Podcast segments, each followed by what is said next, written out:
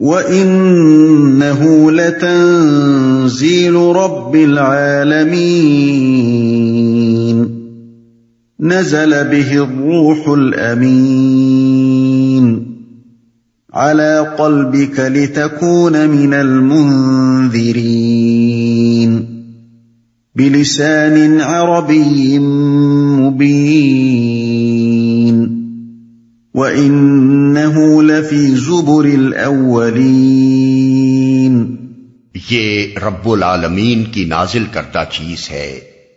اسے لے کر تیرے دل پر امانت دار روح اتری ہے تاکہ تو ان لوگوں میں شامل ہو جو خدا کی طرف سے خلق خدا کو متنبع کرنے والے ہیں۔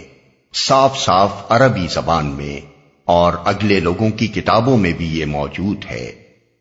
یہ تاریخی بیان ختم کر کے اب سلسلہ کلام اسی مضمون کی طرف پھرتا ہے جس سے سورہ کا آغاز فرمایا گیا تھا۔ اس کو سمجھنے کے لیے ایک دفعہ پھر پلٹ کر پہلے رکو کو دیکھ لینا چاہیے۔ نازل کردہ چیز ہے۔ یعنی یہ کتاب مبین جس کی آیات یہاں سنائی جا رہی ہیں اور یہ ذکر جس سے لوگ منہ موڑ رہے ہیں کسی انسان کی من گھڑت چیز نہیں ہے۔ اسے محمد صلی اللہ علیہ وسلم نے خود تصنیف نہیں کر لیا ہے بلکہ یہ رب العالمین کی نادل کردہ ہے۔ امانت دار روح۔ مراد ہیں جبریل علیہ السلام۔ جیسا کہ دوسری جگہ قرآن مجید میں ارشاد ہوا ہے، قل من کان ادو جبریل فإنه نزله على قلبك بإذن الله سورہ بقرہ، آیت ستانوے۔ کہہ دے کہ جو کوئی دشمن ہے جبریل کا، تو اسے معلوم ہو کہ اسی نے یہ قرآن اللہ کے حکم سے تیرے دل پر نازل کیا ہے۔ یہاں ان کا نام لینے کے بجائے ان کے لیے روح امین یعنی امانت دار روح کا لقب استعمال کرنے سے یہ بتانا مقصود ہے کہ رب العالمین کی طرف سے اس تنزیل کو لے کر کوئی مادی طاقت نہیں آئی ہے جس کے اندر تغیر و تبدل کا امکان ہو، بلکہ وہ ایک خالص روح ہے بلا شائبہ مادیت اور وہ پوری طرح امین ہے۔ خدا کا پیغام جیسا اس کے سپرد کیا جاتا ہے، ویسا ہی بلا کم و کاس پہنچا دیتی ہے۔ اپنی طرف سے کچھ بڑھانا یا گھٹا دینا یا بطور خود کچھ تصنیف کر لینا اس کے لیے ممکن نہیں ہے۔ صاف صاف عربی زبان میں۔ اس فکرے کا تعلق امانت دار روح اتری ہے سے بھی ہو سکتا ہے اور متنبع کرنے والے ہیں سے بھی۔ پہلی صورت میں اس کا مطلب یہ ہوگا کہ وہ امانت دار روح اسے صاف صاف عربی زبان میں لائی ہے۔ اور دوسری صورت میں معنی یہ ہوں گے کہ حضرت صلی اللہ علیہ وسلم ان انبیاء میں شامل ہوں جنہیں عربی زبان میں خلق خدا کو متنبع کرنے کے لیے معمور فرمایا گیا تھا۔ یعنی حود علیہ السلام، صالح علیہ السلام، اسماعیل علیہ السلام اور شعیب علیہ السلام۔ دونوں صورتوں میں مقصود کلام ایک ہی ہے اور وہ یہ کہ رب العالمین کی طرف سے یہ تعلیم کسی مردہ یا جناتی زبان میں نہیں آئی ہے۔ نہ اس میں کوئی مومے یا چیستان کسی گنجلک زبان استعمال کی گئی ہے، بلکہ یہ ایسی صاف اور فصیح عربی زبان میں ہے جس کا مفہوم و مدعا ہر عرب اور ہر وہ شخص جو عربی زبان جانتا ہو بے تکلف سمجھ سکتا ہے۔ اس لیے جو لوگ اس سے منہ موڑ رہے ہیں ان کے لیے یہ عذر کرنے کا کوئی موقع نہیں ہے کہ وہ اس تعلیم کو سمجھ نہیں سکے ہیں بلکہ ان کے اعراض اور انکار کی وجہ صرف یہ ہے کہ یہ اسی بیماری میں مبتلا ہیں جس میں فرعون مصر اور قوم ابراہیم اور قوم نوح اور قوم لوت اور آد و سمود اور اصحاب کا مبتلا تھے۔ کتابوں میں بھی یہ موجود ہے۔ یعنی یہی ذکر اور یہی تنزیل اور یہی الہی تعلیم سابق قطب آسمانی میں بھی موجود ہے۔ یہی خدا واحد کی بندگی کا بلاوا، یہی آخرت کی زندگی کا عقیدہ، یہی انبیاء کی پیروی کا طریقہ ان سب میں بھی پیش کیا گیا ہے۔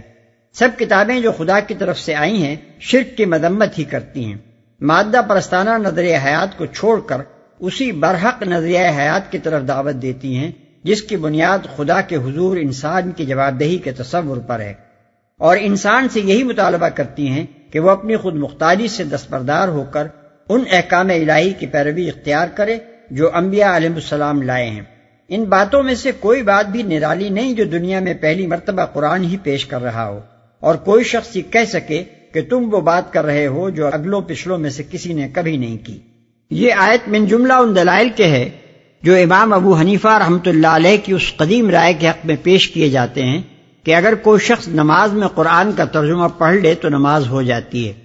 خواہ وہ شخص عربی میں قرآن پڑھنے کی قدرت رکھتا ہو یا نہ رکھتا ہو۔ بنا استدلال علامہ ابو بکر جساس کے الفاظ میں یہ ہے کہ اللہ تعالیٰ یہاں ارشاد فرما رہا ہے کہ یہ قرآن پچھلی کتابوں میں بھی تھا اور ظاہر ہے کہ ان کتابوں میں وہ عربی الفاظ کے ساتھ نہ تھا۔ لہذا کسی دوسری زبان میں اس کے مضامین کو نقل کر دینا، اسے قرآن ہونے سے خارج نہیں کر دیتا۔ احکام القرآن، جلد سوم صفحہ چار سو انتیس۔ لیکن اس استدلال کی کمزوری بالکل ظاہر ہے۔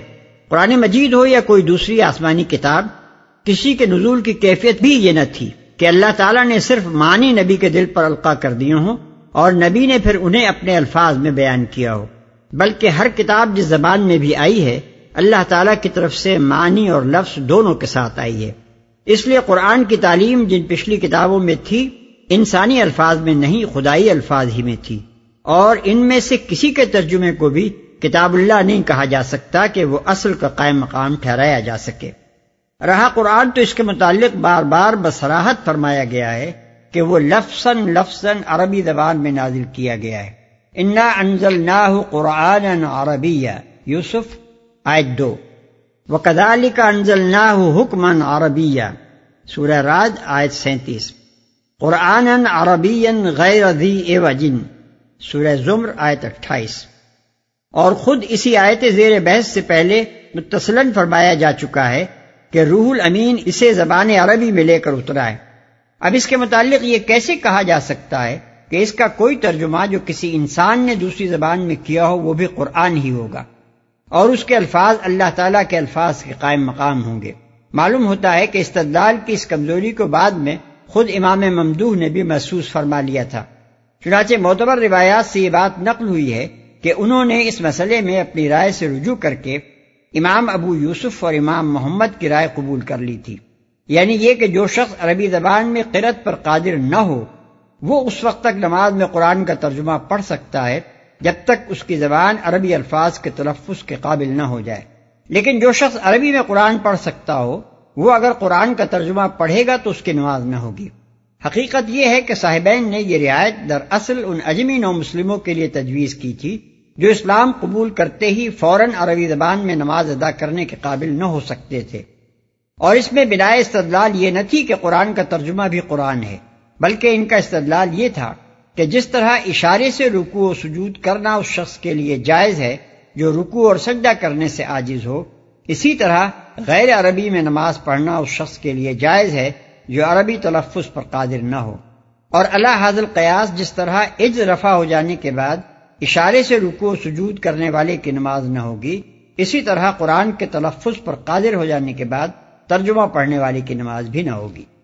اولم يكن لهم آية ان يعلمه علماء بني اسرائيل کیا ان اہل مکہ کے لیے یہ کوئی نشانی نہیں ہے کہ اسے علماء بنی اسرائیل جانتے ہیں؟ یعنی علماء بنی اسرائیل اس بات سے واقف ہیں کہ جو تعلیم قرآن مجید میں دی گئی ہے، وہ ٹھیک وہی تعلیم ہے جو سابق قطب آسمانی میں دی گئی تھی۔ اہل مکہ خود علم کتاب سے ناشنا صحیح، بنی اسرائیل کے اہل علم تو گرد و پیش کے علاقوں میں کثرت سے موجود ہیں۔ وہ جانتے ہیں کہ یہ کوئی انوکھا اور نرالا ذکر نہیں ہے جو آج پہلی مرتبہ محمد ابن عبداللہ نے لا کر تمہارے سامنے رکھ دیا ہو۔ بلکہ ہزارہ برس سے خدا کے نبی یہی ذکر پیدر پہ لاتے رہے ہیں۔ کیا یہ بات اس امر کا اطمینان کرنے کے لیے کافی نہیں ہے کہ یہ تنزیل بھی اسی رب العالمین کی طرف سے ہے جس نے پچھلی کتابیں نازل کی تھی سیرت ابن اشام سے معلوم ہوتا ہے کہ ان آیات کے زمانہ نزول سے قریب ہی یہ واقعہ پیش آ چکا تھا کہ حبش سے حضرت جعفر رضی اللہ عنہ کی دعوت سن کر بیس آدمیوں کا ایک وقت مکہ آیا اور اس نے مسجد حرام میں کفار قریش کے سامنے رسول اللہ صلی اللہ علیہ وسلم سے مل کر دریافت کیا کہ آپ کیا تعلیم لائیں۔ حضور صلی اللہ علیہ وسلم نے جواب میں ان کو قرآن کی کچھ آیات سنائیں۔ اس پر ان کی آنکھوں سے آنسو بہنے لگے اور وہ اسی وقت آپ کے رسول برحق ہونے کی تصدیق کر کے آپ پر ایمان لے آئے۔ پھر جب وہ حضور صلی اللہ علیہ وسلم کے پاس سے اٹھے تو ابو جہل قریش کے چند لوگوں کے ساتھ ان سے ملا اور انہیں سخت منامت کی۔ اس نے کہا، تم سے زیادہ احمق قافلہ یہاں کبھی نہیں آیا۔ نامرادو، تمہارے ہاں کے لوگوں نے تو تمہیں اس لیے بھیجا تھا کہ اس شخص کے حالات کی تحقیق کر کے آؤ۔ مگر تم ابھی اس سے ملے ہی تھے کہ اپنا دین چھوڑ بیٹھے۔ وہ شریف لوگ ابو جہل کی زدر و توبیخ پر الجھنے کے بجائے سلام کر کے ہٹ گئے اور کہنے لگے، ہم آپ سے بحث نہیں کرنا چاہتے، آپ اپنے دین کے مختار ہیں۔ اور ہم اپنے دین کے مختار۔ ہمیں جس چیز میں اپنی خیر نظر آئی، اسے ہم نے اختیار کر لیا۔ اسی واقعے کا ذکر سورہ قصص میں آیا ہے۔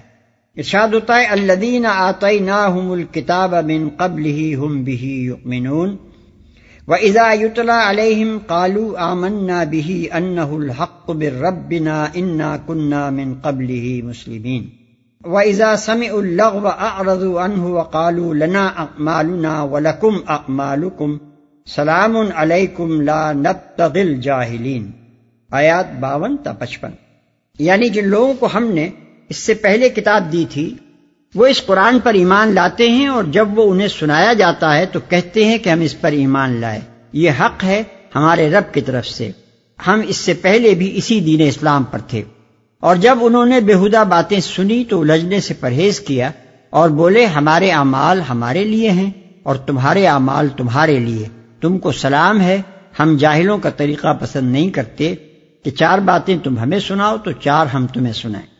وَلَوْ نَزَّلْنَاهُ عَلَى بَعْضِ الْأَعْجَمِينَ فَقَرَأَهُ عَلَيْهِمْ مَا كَانُوا بِهِ مُؤْمِنِينَ۔ لیکن ان کی ہٹ دھرمی کا حال تو یہ ہے کہ اگر ہم اسے کسی اجمی پر بھی نازل کر دیتے اور یہ فصیح عربی کلام وہ ان کو پڑھ کر سناتا، تب بھی یہ مان کر نہ دیتے۔ یعنی اب انہی کی قوم کا ایک آدمی انہیں عربی مبین میں یہ کلام پڑھ کر سنا رہا ہے تو یہ لوگ کہتے ہیں کہ اس شخص نے اسے خود تصنیف کر لیا ہے۔ عرب کی زبان سے عربی تقریر ادا ہونے میں آخر معجزے کی کیا بات ہے کہ ہم اسے خدا کا کلام مان لیں۔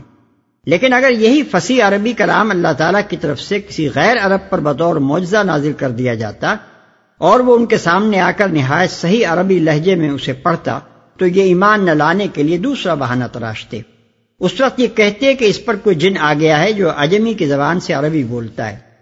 اصل چیز یہ ہے کہ جو شخص حق پسند ہوتا ہے، وہ اس بات پر غور کرتا ہے جو اس کے سامنے پیش کی جا رہی ہو اور ٹھنڈے دل سے سوچ سمجھ کر رائے قائم کرتا ہے۔ کہ یہ معقول بات ہے یا نہیں؟ اور جو شخص ہر دھرم ہوتا ہے اور نہ ماننے کا ارادہ کر لیتا ہے، وہ اصل مضمون پر توجہ نہیں دیتا، بلکہ اسے رد کرنے کے لیے طرح طرح کے ہیلے بہانے تلاش کرتا ہے۔ اس کے سامنے بات خواہ کسی طریقے سے پیش کی جائے، وہ بہرحال اسے جٹلانے کے لیے کوئی نہ کوئی وجہ پیدا کر لے گا۔ کفار قریش کی اس درمی کا پردہ قرآن مجید میں جگہ جگہ فاش کیا گیا ہے اور ان سے صاف صاف کہا گیا ہے کہ تم ایمان لانے کے لیے معجزہ دکھانے کی شرط آخر کس منہ سے لگاتے ہو؟ تم تو وہ لوگ ہو کہ تمہیں خواہ کوئی چیز دکھا دی جائے، تم اسے جٹلانے کے لیے کوئی بہانہ نکال لو گے، کیونکہ دراصل تمہیں حق بات مان کر نہیں دینی ہے۔ چنانچہ شاد ہوتا ہے، ولو نزلنا عليك كتابا في قرطاس فلمسوه بأيديهم لقال الذين كفروا ان هذا الا سحر مبين۔ الانعام آیت سات۔ یعنی اگر ہم تیرے اوپر کاغذ میں لکھی ہوئی کوئی کتاب نازل کر دیتے اور یہ لوگ اسے اپنے ہاتھوں سے چھو کر بھی دیکھ لیتے، تو جن لوگوں نے نہیں مانا، وہ کہتے کہ یہ تو کھلا جادو ہے۔ مزید ارشاد ہوتا ہے، ولو فتح علیہم بابا من السماء فظلوا فيه يعرجون لقالوا انما سکرت ابصارنا بل نحن قوم مسحورون۔ سورہ ہجر آیات چودہ اور پندرہ۔ یعنی اور اگر ہم ان پر آسمان کا کوئی دروازہ بھی کھول دیتے اور یہ اس میں چڑھنے لگتے تو یہ کہتے کہ ہماری آنکھوں کو دھوکا ہو رہا ہے، بلکہ ہم پر جادو کر دیا گیا ہے۔ كذلك سلكناه في قلوب المجرمين. لا يؤمنون به حتى يروا العذاب الأليم. فيأتيهم بغتة وهم لا يشعرون فيقولوا هل نحن منظرون اسی طرح ہم نے اس ذکر کو مجرموں کے دلوں میں گزارا ہے۔ وہ اس پر ایمان نہیں لاتے جب تک کہ عذاب علیم نہ دیکھ لیں۔ پھر جب وہ بے خبری میں ان پر آ پڑتا ہے، اس وقت وہ کہتے ہیں کیا اب ہمیں کچھ مہلت مل سکتی ہے؟ مجرموں کے دلوں میں گزارا ہے۔ یعنی یہ اہل حق کے دلوں کی طرح تسکین روح اور شفائے قلب بن کر ان کے اندر نہیں اترتا بلکہ ایک گرم لوہے کی سراخ بن کر اس طرح گزرتا ہے کہ وہ سیخ پا ہو جاتے ہیں۔ اور اس کے مضامین پر غور کرنے کے بجائے اس کی تردید کے لیے حربے ڈھونڈنے میں لگ جاتے ہیں۔ جب تک کہ عذاب علیم نہ دیکھ لیں۔ ویسا ہی عذاب جیسا وہ قومیں دیکھ چکی ہیں جن کا ذکر اوپر اس سورہ میں گزرا ہے۔ اب ہمیں کچھ مہلت مل سکتی ہے۔ یعنی عذاب سامنے دیکھ کر ہی مجرموں کو یقین آیا کرتا ہے کہ واقعی پیغمبر نے جو کچھ کہا تھا وہ سچ تھا۔ اس وقت وہ حسرت کے ساتھ ہاتھ مل مل کر کہتے ہیں کہ کاش اب ہمیں کچھ مہلت مل جائے حالانکہ مہلت کا وقت گزر چکا ہوتا ہے۔ أفبعذابنا يستعجلون؟ أفرأيت إن متعناهم سنين ثم جاءهم ما كانوا يوعدون ما أغنى عنهم ما كانوا يمتعون تو کیا یہ لوگ ہمارے عذاب کے لیے جلدی مچا رہے ہیں؟ تم نے کچھ غور کیا اگر ہم انہیں برسوں تک ایش کرنے کی مہلت بھی دے دیں اور پھر وہی چیز ان پر آ جائے جس سے انہیں ڈرایا جا رہا ہے، تو وہ سامان زیست جو ان کو ملا ہوا ہے، ان کے کس کام آئے گا؟ اس فقرے اور اس سے پہلے کے فقرے کے درمیان ایک لطیف خلا ہے، جسے سامے کا ذہن تھوڑا سا غور کر کے خود بھر سکتا ہے۔ عذاب کے لیے ان کے جلدی مچانے کی وجہ یہ تھی کہ وہ عذاب کے آنے کا کوئی اندیشہ نہ رکھتے تھے۔ انہیں بھروسہ تھا کہ جیسی چین کی بنسری آج تک ہم بجاتے رہے ہیں، اسی طرح ہمیشہ بجاتے رہیں گے۔ اسی اعتماد پر وہ رسول اللہ صلی اللہ علیہ وسلم کو چیلنج دیتے تھے کہ اگر واقعی تم خدا کے رسول ہو اور ہم تمہیں جھٹلا کر عذاب الہی کے مستحق ہو رہے ہیں، تو لو ہم نے تمہیں جھٹلا دیا، اب لے آؤ اپنا وہ عذاب جس سے تم ہمیں ڈراتے ہو۔ اس پر فرمایا جا رہا ہے اچھا اگر بالفرض ان کا یہ بھروسہ صحیح ہی ہو، اگر ان پر فوراً عذاب نہ آئے۔ اگر انہیں دنیا میں مدے کرنے کے لیے ایک لمبی ڈھیل بھی مل جائے، جس کی توقع پر یہ پھول رہے ہیں، تو سوال یہ ہے کہ جب بھی ان پر آد و سمود یا قوم لوت اور اصحاب العقا کسی کوئی آفت ناگہانی ٹوٹ پڑی، جس سے محفوظ رہنے کی کسی کے پاس کوئی ضمانت نہیں ہے، یا اور کچھ نہیں تو موت ہی کی آخری گھڑی آن پہنچی، جس سے بہرحال کسی کو مفر نہیں۔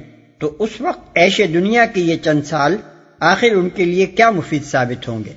وما أهلكنا من قرية إلا لها منذرون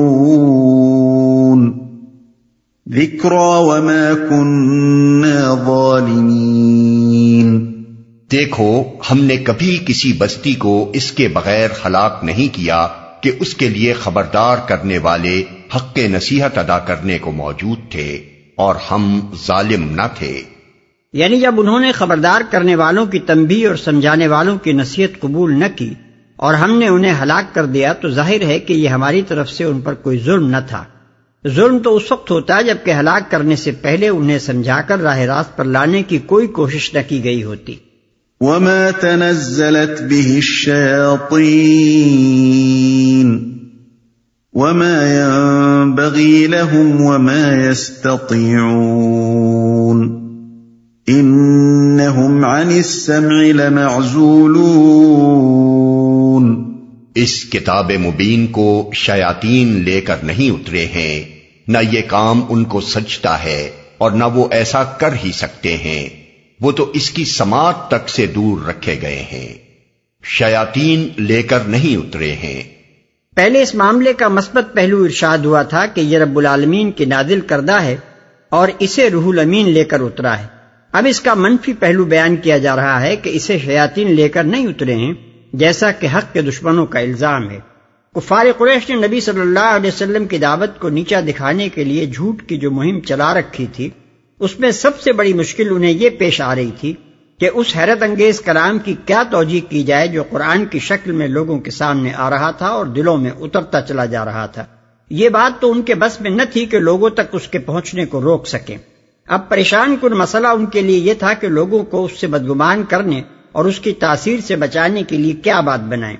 اس گھبراہٹ میں جو الزامات انہوں نے عوام میں پھیلائے تھے، ان میں سے ایک یہ تھا کہ محمد صلی اللہ علیہ وسلم معاذ اللہ کاہن ہیں اور عام کاہنوں کی طرح ان پر بھی یہ کلام شیاطین القا کرتے ہیں۔ اس الزام کو وہ اپنا سب سے زیادہ کارگر ہتھیار سمجھتے تھے۔ ان کا خیال تھا کہ کسی کے پاس اس بات کو جانچنے کے لیے آخر کیا ذریعہ ہو سکتا ہے۔ کہ یہ کلام کوئی فرشتہ لاتا ہے یا شیطان؟ اور شیطانی القاع کی تردید آخر کوئی کرے گا تو کیسے؟ نہ یہ کام ان کو سجتا ہے۔ یعنی یہ کلام اور یہ مضامین شیاطین کے منہ پر پھپتے بھی تو نہیں ہیں۔ کوئی عقل رکھتا ہو تو خود سمجھ سکتا ہے کہ کہیں یہ باتیں جو قرآن میں بیان ہو رہی ہیں شیاطین کی طرف سے بھی ہو سکتی ہیں۔ کیا تمہاری بستیوں میں کاہن موجود نہیں ہے اور شیاطین سے ربط ضبط رکھ کر جو باتیں وہ کرتے ہیں وہ تم نے کبھی نہیں سنی؟ کیا کبھی تم نے سنا ہے کہ کسی شیطان نے کسی کاہن کے ذریعے سے لوگوں کو خدا پرستی اور خدا ترسی کی تعلیم دی ہو؟ شرک و بت پرستی سے روکا ہو؟ آخرت کی باز پرس کا خوف دلایا ہو؟ ظلم اور بدکاری اور بد اخلاقیوں سے منع کیا ہو؟ نیکوکاری اور راست بازی اور خلق خدا کے ساتھ احسان کی تلقین کی ہو؟ شیاطین کا یہ مزاج کہاں ہے؟ ان کا مزاج تو یہ ہے کہ لوگوں میں فساد ڈلوائیں اور انہیں برائیوں کی طرف رغبت دلائیں۔ ان سے تعلق رکھنے والے کاہنوں کے پاس تو لوگ یہ پوچھ لے جاتے ہیں کہ عاشق کو معشوق ملے گا یا نہیں؟ جوئے میں کون سا داؤں مفید رہے گا؟ دشمن کو نیچا دکھانے کے لیے کیا چال چلی جائے؟ اور فلاں شخص کا اونٹ کس نے چرایا ہے؟ یہ مسائل اور معاملات چھوڑ کر کاہنوں اور ان کے سرپرست شیاطین کو خلق خدا کی اصلاح، بلائیوں کی تعلیم اور برائیوں کے استحصال کی کب سے فکر لاحق ہو گئی؟ اور نہ وہ ایسا کر ہی سکتے ہیں۔ یعنی شیاطین اگر کرنا چاہیں بھی تو یہ کام ان کے بس کا نہیں ہے کہ تھوڑی دیر کے لیے بھی اپنے آپ کو انسانوں کے سچے معلم اور حقیقی مزکی کے مقام پر رکھ کر خالص حق اور خالص خیر کی وہ تعلیم دے سکیں جو قرآن دے رہا ہے۔ وہ دھوکہ دینے کی خاطر بھی اگر یہ روپ دھاریں تو ان کا کام ایسی آمیزشوں سے خالی نہیں ہو سکتا جو ان کی جہالت اور ان کے اندر چھپی ہوئی شیطانی فطرت کی غمازی نہ کر دیں۔ نیت کی خرابی، ارادوں کی ناپاکی مقاصد کی خباست لازمن اس شخص کی زندگی میں بھی اور اس کی تعلیم میں بھی جھلک کر رہے گی جو شیاطین سے الہام حاصل کر کے پیشوا بن بیٹھا ہو۔ بے آمیز راستی اور خالص نیکی نہ شیاطین القا کر سکتے ہیں اور نہ ان سے رب ضبط رکھنے والے اس کے حامل ہو سکتے ہیں۔ پھر تعلیم کی بلندی اور پاکیزگی پر مزید وہ فساحت و بلاغت اور وہ علم حقائق ہے جو قرآن میں پایا جاتا ہے۔ اسی بنیاد پر قرآن میں بار بار یہ چیلنج دیا گیا ہے کہ انسان اور جن مل کر بھی چاہیں تو اس کتاب کے مانند کوئی چیز تصنیف کر کے نہیں لا سکتے۔ چنانچہ ارشاد ہوتا ہے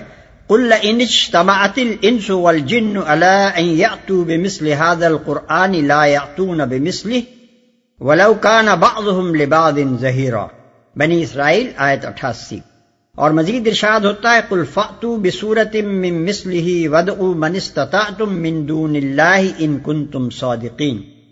سورہ یونس آیت اڑتیس۔ سماعت تک سے دور رکھے گئے ہیں۔ یعنی اس قرآن کے القاع میں دخیل ہونا تو درکنار۔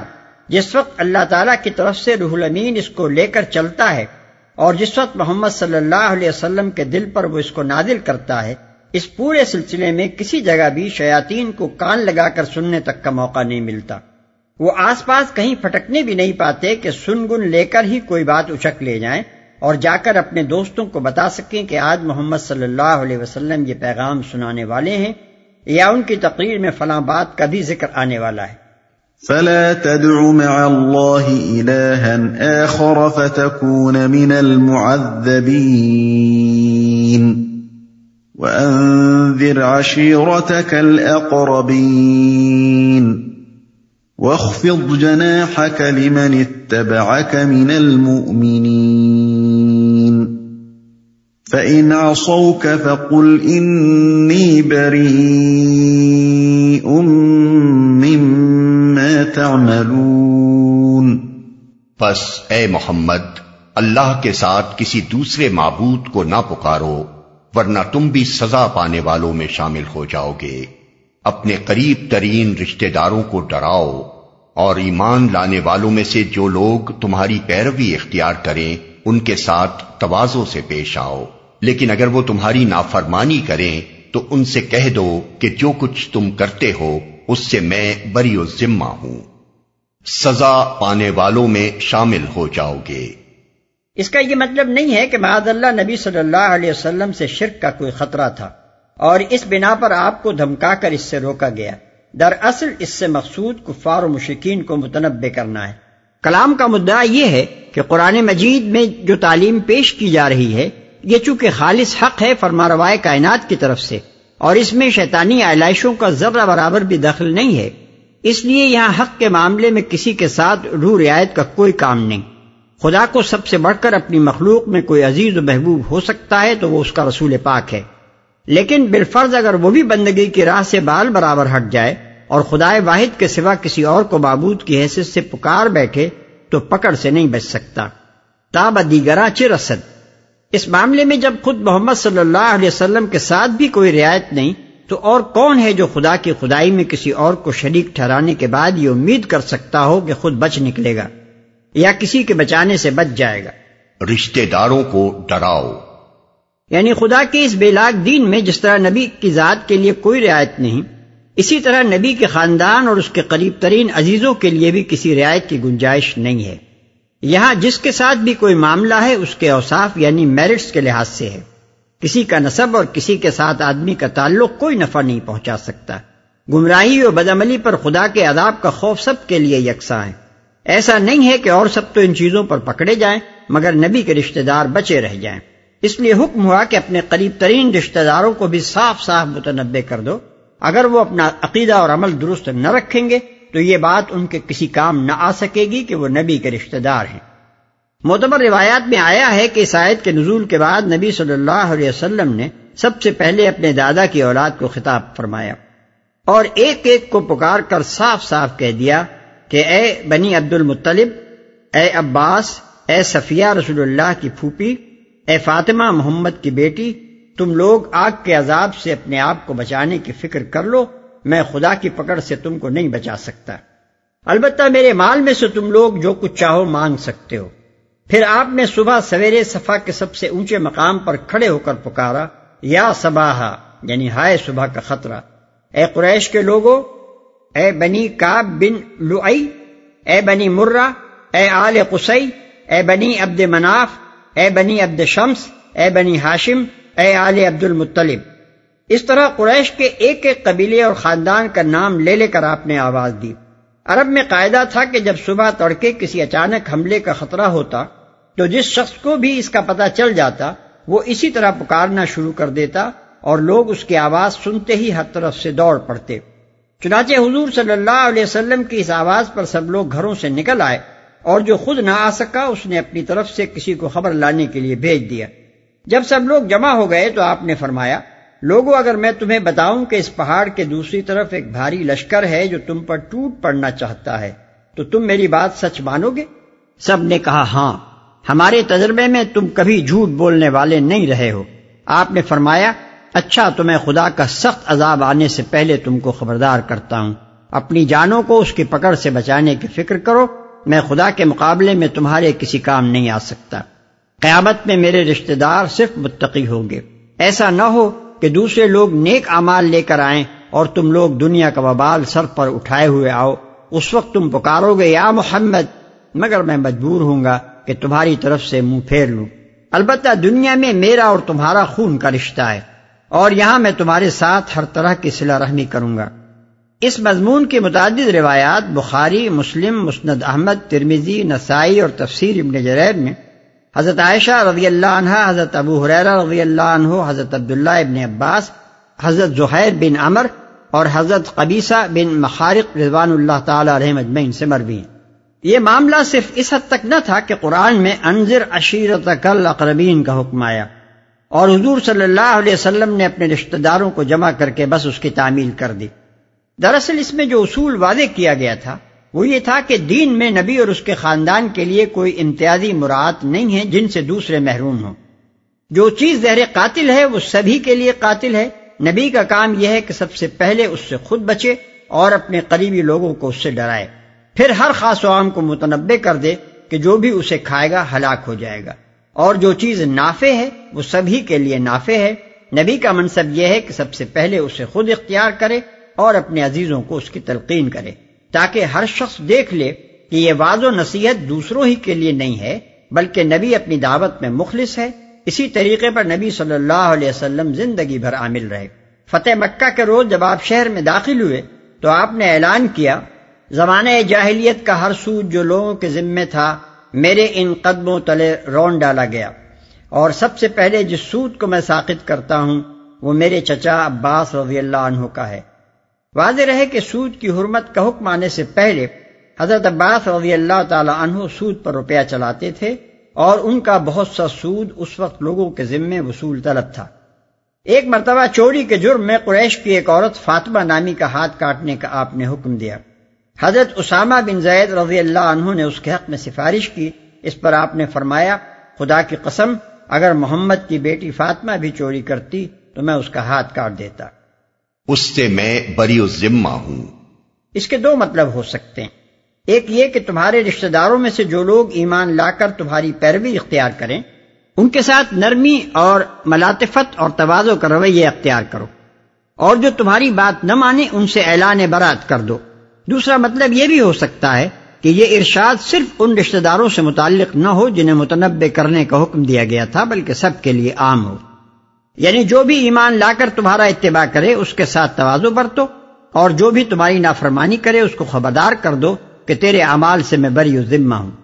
اس آیت سے معلوم ہوتا ہے کہ اس وقت قریش اور آس پاس کے اہل عرب میں کچھ لوگ ایسے بھی تھے جو رسول اللہ صلی اللہ علیہ وسلم کی صداقت کے قائل ہو گئے تھے، مگر انہوں نے عمل آپ کی پیروی اختیار نہ کی تھی، بلکہ وہ بدستور اپنی گمراہ سوسائٹی میں مل جل کر اسی طرح کی زندگی بسر کر رہے تھے جیسی دوسرے کفار کی تھی۔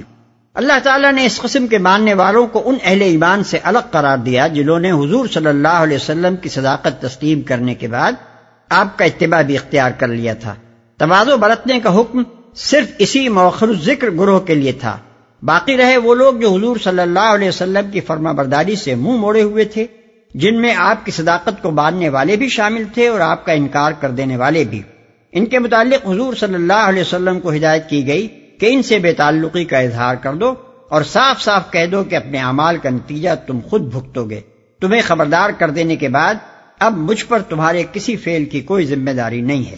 وَتَوَكَّلْ عَلَى الْعَزِيزِ الرَّحِيمِ الَّذِي يَرَاكَ حِينَ تَقُومُ وَتَقَلُّبَكَ فِي السَّاجِدِينَ هو السمیع العلیم اور اس زبردست اور رحیم پر توکل کرو جو تمہیں اس وقت دیکھ رہا ہوتا ہے جب تم اٹھتے ہو اور سجدہ گزار لوگوں میں تمہاری نقل و حرکت پر نگاہ رکھتا ہے۔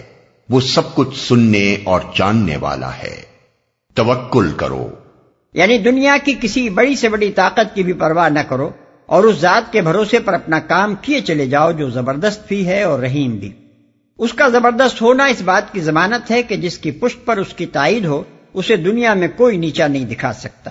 اور اس کا رحیم ہونا اس اطمینان کے لیے کافی ہے کہ جو شخص اس کی خاطر اعلائے کلمت الحق کے کام میں جان لڑائے گا اس کی کوششوں کو وہ کبھی رائے گا نہ جانے دے گا۔ جب تم اٹھتے ہو۔ اٹھنے سے مراد راتوں کو نماز کے لیے اٹھنا بھی ہو سکتا ہے۔ اور فریضہ رسالت ادا کرنے کے لیے اٹھنا بھی۔ تمہاری نقل و حرکت پر نگاہ رکھتا ہے۔ اس سے کئی معنی مراد ہو سکتے ہیں۔ ایک یہ کہ آپ جب نماز باجماعت میں اپنے مقتدیوں کے ساتھ اٹھتے اور بیٹھتے اور رکو سجود کرتے ہیں اس وقت اللہ تعالیٰ آپ کو دیکھ رہا ہوتا ہے۔ دوسرے جب راتوں کو اٹھ کر آپ اپنے ساتھیوں کو جن کے لیے سجدہ گزار کا لفظ امتیازی صفت کے طور پر استعمال ہوا ہے دیکھتے پھرتے ہیں کہ وہ اپنی عاقبت سنوارنے کے لیے کیا کچھ کر رہے ہیں، اس وقت آپ اللہ کی نگاہ سے پوشیدہ نہیں ہوتے۔ تیسرے یہ کہ اللہ تعالیٰ اس تمام دوڑ دھوپ اور تگ و دو سے واقف ہے جو آپ اپنے سجدہ گزار ساتھیوں کی مائیت میں اس کے بندوں کی اصلاح کے لیے کر رہے ہیں۔ چوتھے یہ کہ سجدہ گزار لوگوں کے گروہ میں آپ کے تمام تصرفات اللہ کی نگاہ میں ہیں۔ وہ جانتا ہے کہ آپ کس طرح ان کی تربیت کر رہے ہیں۔ کیسا کچھ ان کا تذکیہ آپ نے کیا ہے اور کس طرح میں سے خام کو کندن بنا کر رکھ دیا ہے۔ نبی صلی اللہ علیہ وسلم اور آپ کے صحابہ کرام کی ان صفات کا ذکر یہاں جس غرض کے لیے کیا گیا ہے، اس کا تعلق پہلے کے مضمون سے بھی ہے اور آگے کے مضمون سے بھی۔ اوپر کے مضمون سے اس کا تعلق یہ ہے کہ آپ حقیقت میں اللہ کی رحمت اور اس کی زبردست تائید کے مستحق ہیں۔ اس لیے کہ اللہ کوئی اندھا، بہرا معبود نہیں ہے، دیکھنے اور سننے والا فرما روا ہے۔ اس کی راہ میں آپ کی دوڑ دھوپ اور اپنے سجدہ گزار ساتھیوں میں آپ کی سرگرمیاں سب کچھ اس کی نگاہ میں ہیں۔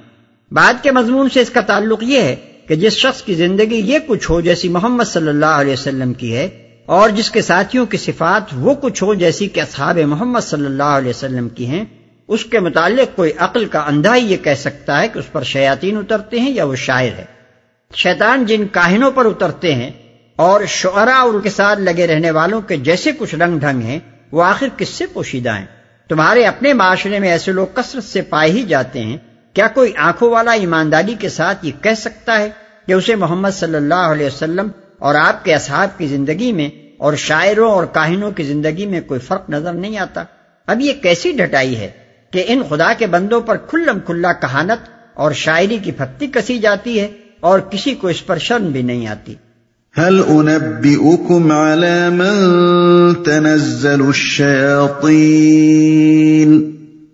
تنزل على كل افاك اثيم يلقون السمع واكثرهم كاذبون. لوگو، کیا میں تمہیں بتاؤں کہ شیاطین کس پر اترا کرتے ہیں؟ وہ ہر جال ساز بدکار پر اترا کرتے ہیں۔ سنی سنائی باتیں کانوں میں پھونکتے ہیں اور ان میں سے اکثر جھوٹے ہوتے ہیں۔ ہر جال ساز بدکار پر اترا کرتے ہیں۔ مراد ہیں کاہن جوتشی فالگیر رمال اور عامل قسم کے لوگ جو غیب دانی کا ڈھونگ رچاتے پھرتے ہیں گول مول لچھے دار باتیں بنا کر لوگوں کی قسمتیں بتاتے ہیں یا سیانے بن کر جنوں اور روحوں اور موکلوں کے ذریعے سے لوگوں کی بگڑی بنانے کا کاروبار کرتے ہیں۔ ان میں سے اکثر جھوٹے ہوتے ہیں۔ اس کے دو مطلب ہو سکتے ہیں۔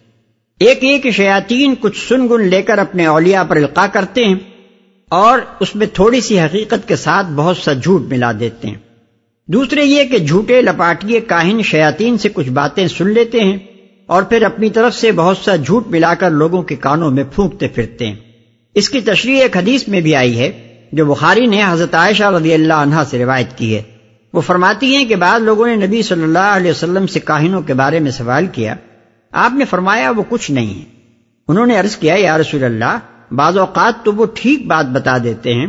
حضور صلی اللہ علیہ وسلم نے فرمایا، وہ ٹھیک بات جو ہوتی ہے، اسے کبھی کبھار جن لے اڑتے ہیں اور جا کر اپنے دوست کے کان میں پھونک دیتے ہیں۔ پھر وہ اس کے ساتھ جھوٹ کی بہت سی آمیزش کر کے ایک داستان بنا لیتا ہے۔ يتبعهم الغاوون ألم تر أنهم في كل واد يهيمون وأنهم يقولون ما لا يفعلون إلا الذين آمنوا وعملوا الصالحات وذكروا الله كثيرا وانتصروا من بعد ما ظلموا وسيعلم الذين ظلموا أي منقلب ينقلبون۔ رہے شعراء تو ان کے پیچھے بہکے ہوئے لوگ چلا کرتے ہیں۔ کیا تم دیکھتے نہیں ہو کہ وہ ہر وادی میں بھٹکتے ہیں اور ایسی باتیں کہتے ہیں جو کرتے نہیں ہیں؟ بجز ان لوگوں کے جو ایمان لائے۔ اور جنہوں نے نیک عمل کیے اور اللہ کو کثرت سے یاد کیا اور جب ان پر ظلم کیا گیا تو صرف بدلہ لے لیا اور ظلم کرنے والوں کو انقریب معلوم ہو جائے گا کہ وہ کس انجام سے دوچار ہوتے ہیں۔ بہکے ہوئے لوگ چلا کرتے ہیں۔ یعنی شاعروں کے ساتھ لگے رہنے والے لوگ اپنے اخلاق، عادات و خسائل اور استاد مزاج میں ان لوگوں سے بالکل مختلف ہوتے ہیں۔ جو محمد صلی اللہ علیہ وسلم کے ساتھ تمہیں نظر آتے ہیں۔ دونوں گروہوں کا فرق ایسا کھلا ہوا فرق ہے کہ ایک نظر دیکھ کر ہی آدمی جان سکتا ہے کہ یہ کیسے لوگ ہیں اور وہ کیسے۔ ایک طرف انتہائی سنجیدگی، تہذیب، شرافت راست بازی اور خدا ترسی ہے۔ بات بات میں ذمہ داری کا احساس ہے۔ برتاؤ میں لوگوں کے حقوق کا پاس و لحاظ ہے۔ معاملات میں کمال درجے کی دیانت و امانت ہے۔ اور زبان جب کھلتی ہے، خیر ہی کے لیے کھلتی ہے۔ شرک کا کلمہ کبھی اس سے ادا نہیں ہوتا۔ سب سے زیادہ یہ کہ ان لوگوں کو دیکھ کر صاف معلوم ہوتا ہے کہ ان کے سامنے ایک بلند اور پاکیزہ نصب العین ہے، جس کی دھن میں یہ رات دن لگے ہوئے ہیں۔ اور ان کی ساری زندگی ایک مقصد عظیم کے لیے وقف ہے۔ دوسری طرف حال یہ ہے کہ کہیں عشق بازی اور شراب نوشی کے مضامین بیان ہو رہے ہیں اور حاضرین اچھل اچھل کر ان پر داد دے رہے ہیں۔ کہیں کسی زن بازاری یا کسی گھر کی بہو بیٹی کا حسن موضوع سخن ہے اور سننے والے اس پر مزے لے رہے ہیں۔ کہیں جنسی مواصلت کی حکایت بیان ہو رہی ہے اور پورے مجمے پر شہوانیت کا بھوت مسلط ہے۔ کہیں حضل بکا جا رہا ہے یا مسخرہ پن کی باتیں ہو رہی ہیں اور مجمع میں ہر طرف ٹھٹے لگ رہے ہیں۔ کہیں کسی کی ہج اڑائی جا رہی ہے اور لوگ اس سے لطف لے رہے ہیں۔ کہیں کسی کی بیجا تعریف ہو رہی ہے اور اس پر تحسین و آفرین کے ڈونگرے برسائے جا رہے ہیں۔ اور کہیں کسی کے خلاف نفرت، عداوت اور انتقام کے جذبات بھڑکائے جا رہے ہیں۔ اور سننے والوں کے دلوں میں ان سے آگ سے لگی جاتی ہے۔ ان مجلسوں میں شاعروں کے کلام سننے کے لیے جو ٹھٹ کے ٹھٹ لگتے ہیں اور بڑے بڑے شاعروں کے پیچھے جو لوگ لگے پھرتے ہیں، ان کو دیکھ کر کوئی شخص یہ محسوس کیے بغیر نہیں رہ سکتا کہ یہ اخلاق کی بندشوں سے آزاد، جذبات و خواہشات کی رو میں بہنے والے اور لطف و لذت کے پرستار، نیم حیوان قسم کے لوگ ہیں جن کے ذہن کو کبھی یہ خیال چھو بھی نہیں گیا ہے کہ دنیا میں انسان کے لیے زندگی کا کوئی بلندر مقصد و نسبلین بھی ہو سکتا ہے۔ ان دونوں گروہوں کا کھلم کھلا فرق و امتیاز اگر کسی کو نظر نہیں آتا تو اندھا ہے۔ اور اگر سب کچھ دیکھ کر بھی کوئی محض حق کو نیچا دکھانے کے لیے ایمان نگل کر یہ کہتا ہے کہ محمد صلی اللہ علیہ وسلم اور ان کے گرد جمع ہونے والے اسی قبیل کے لوگ ہیں، جیسے شعرا اور ان کے پیچھے لگے رہنے والے لوگ ہوتے ہیں، تو وہ جھوٹ بولنے میں بے حیائی کی ساری حدیں پار کر گیا۔ ہے وہ ہر وادی میں بھٹکتے ہیں۔ یعنی کوئی ایک متعین راہ نہیں ہے جس پر وہ سوچتے اور اپنی قوت گویائی صرف کرتے ہوں۔ بلکہ ان کا توسن فکر ایک بے لگام گھوڑے کی طرح ہر وادی میں بھٹکتا پھرتا ہے۔ اور جذبات یا خواہشات و اغراض کی ہر نئی رو ان کی زبان سے ایک نیا مضمون ادا کراتی ہے، جسے سوچنے اور بیان کرنے میں اس بات کا کوئی لحاظ سرے سے ہوتا ہی نہیں کہ یہ بات حق اور صدق بھی ہے۔ کبھی ایک لہر اٹھی تو حکمت و معزت کی باتیں ہونے لگی اور کبھی دوسری لہر آئی تو اسی زبان سے انتہائی گندے سفلی جذبات کا ترشو شروع ہو گیا۔ کبھی کسی سے خوش ہوئے تو اسے آسمان پر چڑھا دیا اور کبھی بگڑ بیٹھے تو اسی کو تحت السرا میں جا گرایا۔ ایک بخیل کو حاتم اور ایک بزدل کو رستم و اسفندیار پر فضیلت دینے میں انہیں ذرا تعمل نہیں ہوتا۔ اگر اس سے کوئی غرض وابستہ ہو، اس کے برعکس کسی سے رنج پہنچ جائے تو اس کی پاک زندگی پر دھبا لگانے اور اس کی عزت پر خاک پھینکنے میں بلکہ اس کے نصب پر تان کرنے میں بھی ان کو شرم محسوس نہیں ہوتی۔ خدا پرستی اور دہریت، مادہ پرستی اور روحانیت، حسن اخلاق اور بد اخلاقی، پاکیزگی اور گندگی، سنجیدگی اور حضل قصیدہ اور حجب سب کچھ ایک ہی شاعر کے کلام میں آپ کو پہلو ب پہلو مل جائے گا۔ شعرا کی ان معروف خصوصیات سے جو شخص واقف ہو، اس کے دماغ میں آخر یہ بے تکی بات کیسے اتر سکتی ہے کہ اس قرآن کے لانے والے پر شاعری کی تہمت رکھی جائے؟ جس کی تقریر جچی تلی، جس کی بات دو ٹوک، جس کی راہ بالکل واضح اور متعین ہے، اور جس نے حق اور راستی اور بھلائی کی دعوت سے ہٹ کر کبھی ایک کلمہ بھی زبان سے نہیں نکالا ہے۔